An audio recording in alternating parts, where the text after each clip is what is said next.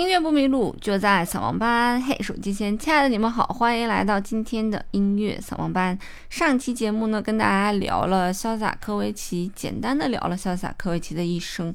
嗯，这期节目呢，我们先来聊一聊潇洒科维奇最重要的这首交响曲，也就是他的列宁格勒交响曲，也是他的第七首交响曲。其实俄罗斯呢有很多格勒、格勒、格勒，列宁格勒、斯大林格勒。格勒一词就是俄语当中的城市的意思，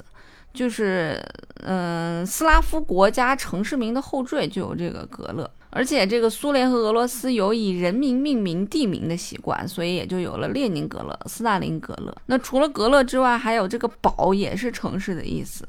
嗯，比方说什么圣彼得堡啊，什么这个堡啊，那个堡啊，就都是这个意思。所以如果要理解一下的话，就是格勒就是相当于咱们中国的直辖市，斯克就是相当于咱们的省级市，所以列宁格勒就是列宁城，就是我们的直辖市上海吧。而像莫斯科其实是莫斯克，那个一克两克的克，呃，摩尔曼斯克、伊尔库茨克这种斯克兹克就相当于我们的。嗯，杭州啊，南宁啊，郑州啊，就类似于这样吧。那列宁格勒呢，是一九二四年列宁逝世以后，为了纪念他，所以就把这个城市改名为列宁格勒。在一九九一年呢，这个苏联解体了吧？然后俄罗斯联邦最高苏维埃颁布法令，宣布列宁格勒恢复圣彼得堡，就是原先它叫圣彼得堡，后来叫列宁格勒，现在又叫圣彼得堡。提到列宁格勒呢，就不得不说一说列宁格勒这个战役了，当时是非常惨烈的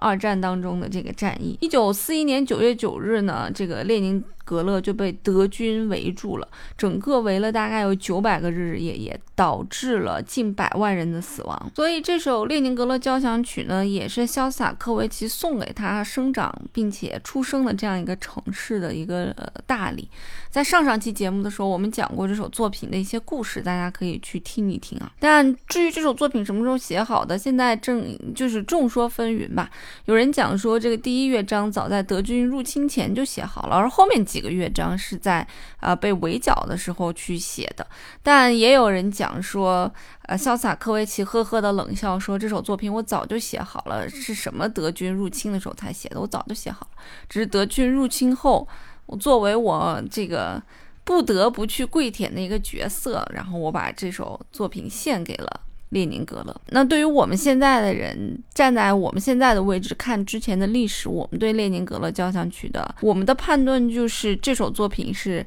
当时为列宁格勒这个城市而写，是为了振奋当时苏联人民的信心的，以及振奋当时全世界反法西斯人民的信心的。这首作品非常非常的长。呃，总共演奏下来大概要九十分钟，就差不多一场球赛了。其中最长的是它第一乐章，第一乐章差不多占到了三十分钟，相当于其他交响曲的全部了。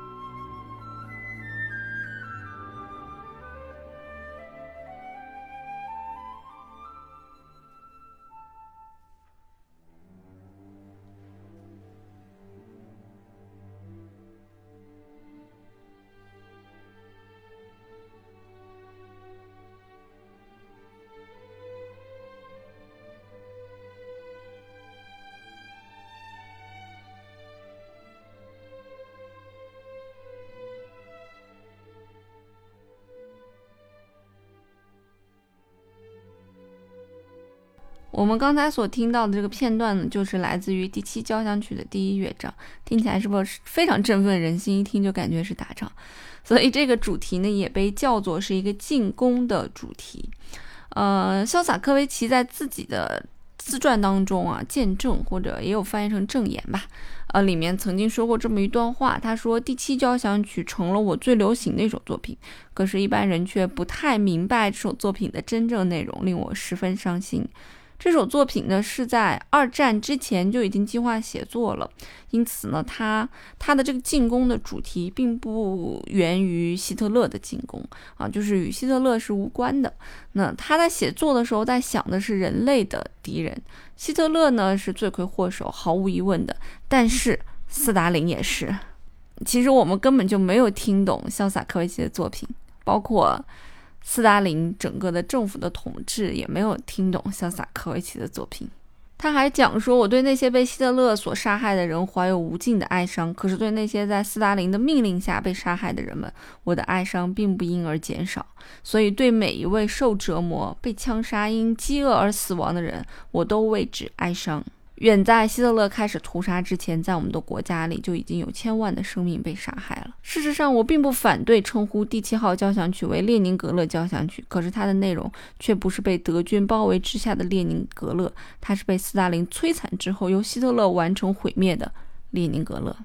就是在这样一个创作背景之下，这首作品获得了空前的成功，不仅仅是在苏联的国内，也是在整个世界都获得了成功。这首作品呢，甚至被拍在胶卷上，然后由军舰带到美国，在纽约无线电城首次播出了这部作品。所以在那些年呢，西方听众通过照片、杂志封面、画像，认识到了那个眉头紧锁，然后把眼神深邃的眼神藏在眼睛后面的肖斯塔科维奇。然后他们也把每个乐章都加了标题。我们刚才听到第一乐章叫做战争，第二乐章是我们上一期节目的结尾，叫做回忆，第三乐章叫做祖国辽阔的大地，第四乐章叫做胜利。斯大林呢，还把它宣传为苏联人民无坚不摧的勇敢精神交响曲，但却不知在斯大林死后，潇洒科维奇在他的自传当中如此评价这部作品。虽然第四乐章呢被称作是胜利，但是看起来似乎也有一点荒唐，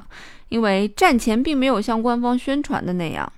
无忧无虑，而是充满了饥饿和恐惧。所以，潇洒科维奇总是给我们一些非常强烈的反差感。嗯，因为似乎我们看来，潇洒科维奇是主动的，在外界人看来啊，在他的表面看来是主动的迎合斯大林的这个政府，啊，不停的再去拍马屁写一些作品，但其实，在他的内心来讲，他是有。非常多的挣扎的，所以他的整个的面容上面写写满了挣扎与苦难、不安以及不屈，甚至晚年的潇洒科维奇也对自己年轻时候说过的这些谎言，还有这些麻木，深深的自责。他也拒绝被斯大林称为最有才华的人。所以还是那句话，建议大家可以去看一看潇洒科维奇的那本书《见证》，了解了这些历史，看过他的自传之后，再来听他的这些音乐，可能会有不同的感受。我觉得其他的作曲家可能，嗯，虽然也很难去理解他们啊，但是潇洒科维奇可能更难去理解，因为他所生活的这个环境是我们大多数的普通人都从来没有经历过的。我们没有经历过那么高的位置，我们也没有经历过被这种权力打压，我们也没有经历过如此大的战争，所以在我们听潇洒科维奇的时候，很多时候我们会觉得听不懂，不知道他在讲什么，也不知道他为什么要把乐曲写的这么长。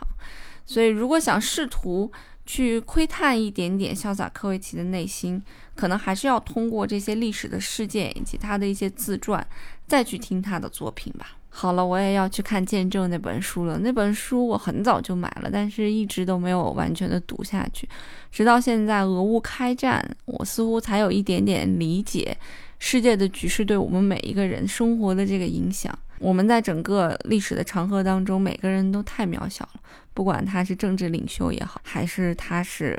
一个天才也好，他始终都是我们普通的人类，还是会受到这个世界方方面面的影响。这可能就是我们作为人的无奈以及使命吧。看似斯大林控制了潇洒科维奇的一生，但是在两个人死后，在历史的评价里，显然是潇洒科维奇更胜一筹啊。